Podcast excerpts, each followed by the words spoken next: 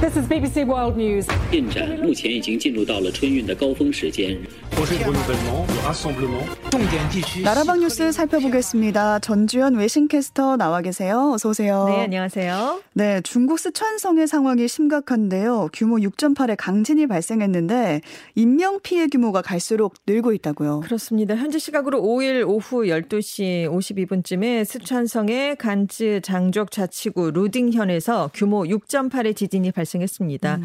4분 뒤에는 인근의 야안시 스맨현에서도 규모 4.2의 지진이 이제 발생을 했어요. 그래서 6일 오전 6시까지 규모 3.0 이상 여진이 모두 10차례나 발생을 했습니다. 네. 이번 지진으로 어제까지 66명이 숨지고 15명이 실종이 됐고요. 부상자가 248명 정도인데 중상자가 많습니다. 그래서 지금 희생자 규모가 더 커질 것으로 우려가 되고 있고요. 음.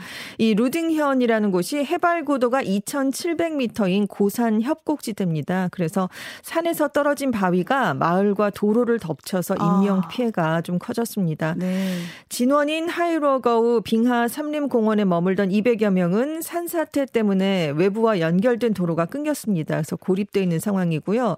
스촨성 정부가 6,500명의 구조대를 현지에 보내서 지금 구조하고 있는데 통신이 끊기고 도로가 막혀서 구조 작업에 아주 어려움을 겪고 있습니다. 또 루딩현에서만 주 택을 비롯한 건물 249채가 무너졌고요. 음. 주택 13,500채가 파손됐습니다. 4만여 가구의 통신과 전기가 끊긴 상황이고요. 지금 이재민이 5만여 명이나 발생했습니다. 이 스촨성이 인도판과 유라시아판 지각의 경계에서 멀지 않은 곳입니다. 단층 활동이 굉장히 활발한 지역이에요. 그래서 이번 지진이 발생한 지점의 반경 200km 내에서 최근 5년간 규모 3 이상의 지진이 79차례나 발생을 했습니다. 음. 근데 수천성이 안 그래도 올여름에 기록적인 폭염과 가뭄을 겪은 상황이었거든요. 네. 최근에 코로나19 감염자가 늘어나는 가운데 지진까지 일어나면서 어려움이 한꺼번에 몰렸습니다. 폭염, 가뭄, 뭐 지진까지 네. 3연타로 타격을 받았네요. 그렇습니다.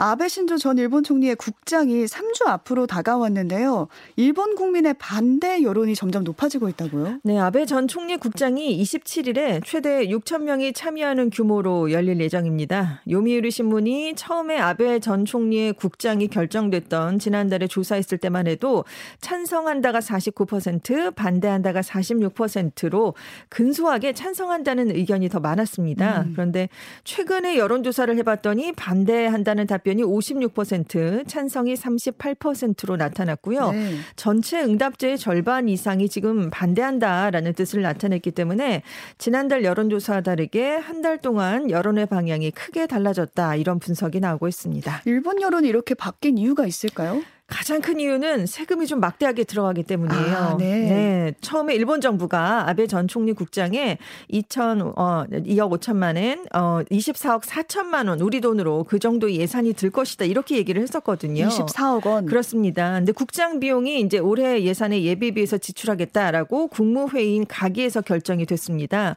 근데 이 예산이 지금 해외 인사들이 국장에 참여할 경우에 필요한 경비는 포함하지 않은 돈이었거든요. 음. 그래서 이제 일본 정부가 그 돈은 이제 포함이 안 됐으니까 국장에 드는 총 비용에 대해서 사전에 공표하기는 어렵고 이제 국장이 끝난 다음에 공개를 하겠다라고 얘기를 했었습니다.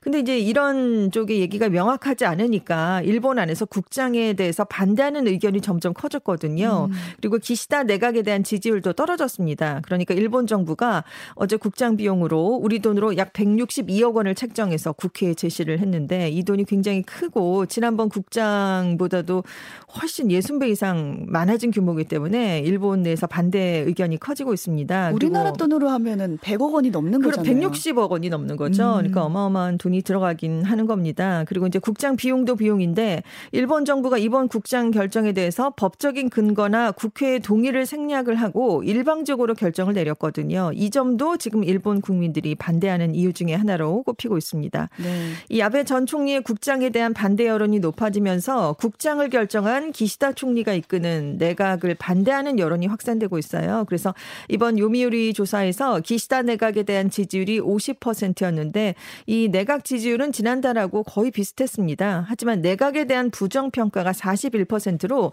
지난달에 34%에 비해서 급증했거든요. 음. 그리고 기시다 내각에 대한 부정 평가가 40%를 넘어선 건 이번이 처음입니다. 네.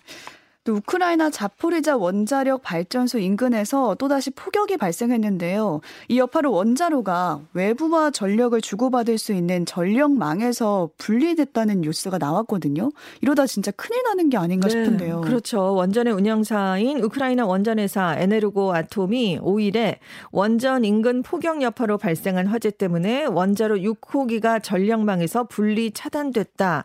우크라이나의 전력 시스템의 핵심인 자포리자 원전과 화력 발전소를 연결해 주던 마지막 전력선이 단절됐다라고 밝혔습니다. 네. 이 에네르고 아톰사가 러시아가 침공한 이후에 가동했던 원자로 숫자를 계속 줄여왔어요. 그래서 1일에 5호기가 폭격 여파로 자동 차단이 되면서 6호기만 가동되고 있던 상황이었습니다. 음. 그런데 3일에 이 원전의 전력을 공급하던 전력선이 다 끊겼어요. 그래서 지금까지 예비 전력선 하나에 의존을 해 왔는데 이 네. 예비 전력선까지 차단이 된 겁니다. 예.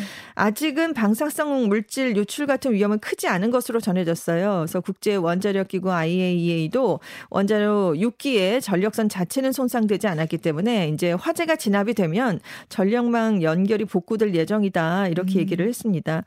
하지만 지금 원전 주변에서 폭격이 계속 이어지거든요. 그래서 원전 참사가 현실화되는 게 아니냐 이런 우려가 커지고 있는데 일단 우크라이나의 할루셴코 에너지부 장관은 폭격 때문에 전력선 자체가 손 상되면 인력을 투입해서 수리하는 게 불가능하다 음. 이런 얘기를 내놓고 있습니다. 이 원자로의 전력이 끊기면 원자로를 냉각하기 위한 냉각수 순환의 차질이 빚어지거든요. 원자로의 노심융용, 즉 원자로의 냉각수 순환이 되지 않아서 원자로가 녹아내리는 사고 같은 핵 참사가 벌어질 수 있습니다. 네. 그래서 만약에 자포리자 원전에서 사고가 날 경우에 어떻게 될까 시뮬레이션을 해봤는데요. 네. 방사능 오염 물질이 반나절 만에 우크라이나를 거쳐서 우크라이나 남서쪽에 있는 그리스, 어. 루마니아, 튀르키예까지 날아가는 아. 것으로 나타났습니다. 네, 원자력이 피해를 봤을 때 그 피해가 진짜 상당한 네. 거를 우리가 이미 알고 있는데 그렇죠. 이렇게 위험합니다. 네. 별일이 없었으면 좋겠는데요. 끝으로 러시아가 지금 서방 국가가 제재를 해제할 때까지 유럽의 가스 공급을 중단하겠다 이렇게 대놓고 발표를 했어요. 네. 그 전에는 좀 핑계를 댔잖아요. 뭐 그렇습니다. 점검을 하겠다는 네, 수리하겠다고. 네. 근데 유럽은 지금 비상에 걸린 상태죠. 네, 러시아 국영 에너지 기업 가스프롬이 주요 7개국이 지난 2일에 러시아산 원유의 가격 상한제를 적용하겠다라고 발표를 하니까 기존 용량의 20%만 가동하던 노르트 스트림 1의 재가동을 무기한 중단하겠다 이런 선언을 했습니다. 이 노르트 스트림 1이 유럽하고 러시아를 잇는 최대 가스관이에요. 그래서 네. 작년에 이제 유럽으로 한 35%가 이 가스관을 통해서 러시아 가스가 수입이 됐던 상황입니다. 그래서 지금 유럽 국가들이 올겨울에 필요한 가스를 예년만큼 확보하는 게 불가능해지면서 유럽 가스 가격이 굉장히 상승을 했고요. 음. 프랑스와 독일은 서로 에너지를 나눠 쓰면서 협력하기로 했습니다. 네, 오늘 여기까지 듣겠습니다. 전주현 캐스터와 함께 했습니다. 고맙습니다. 네, 감사합니다.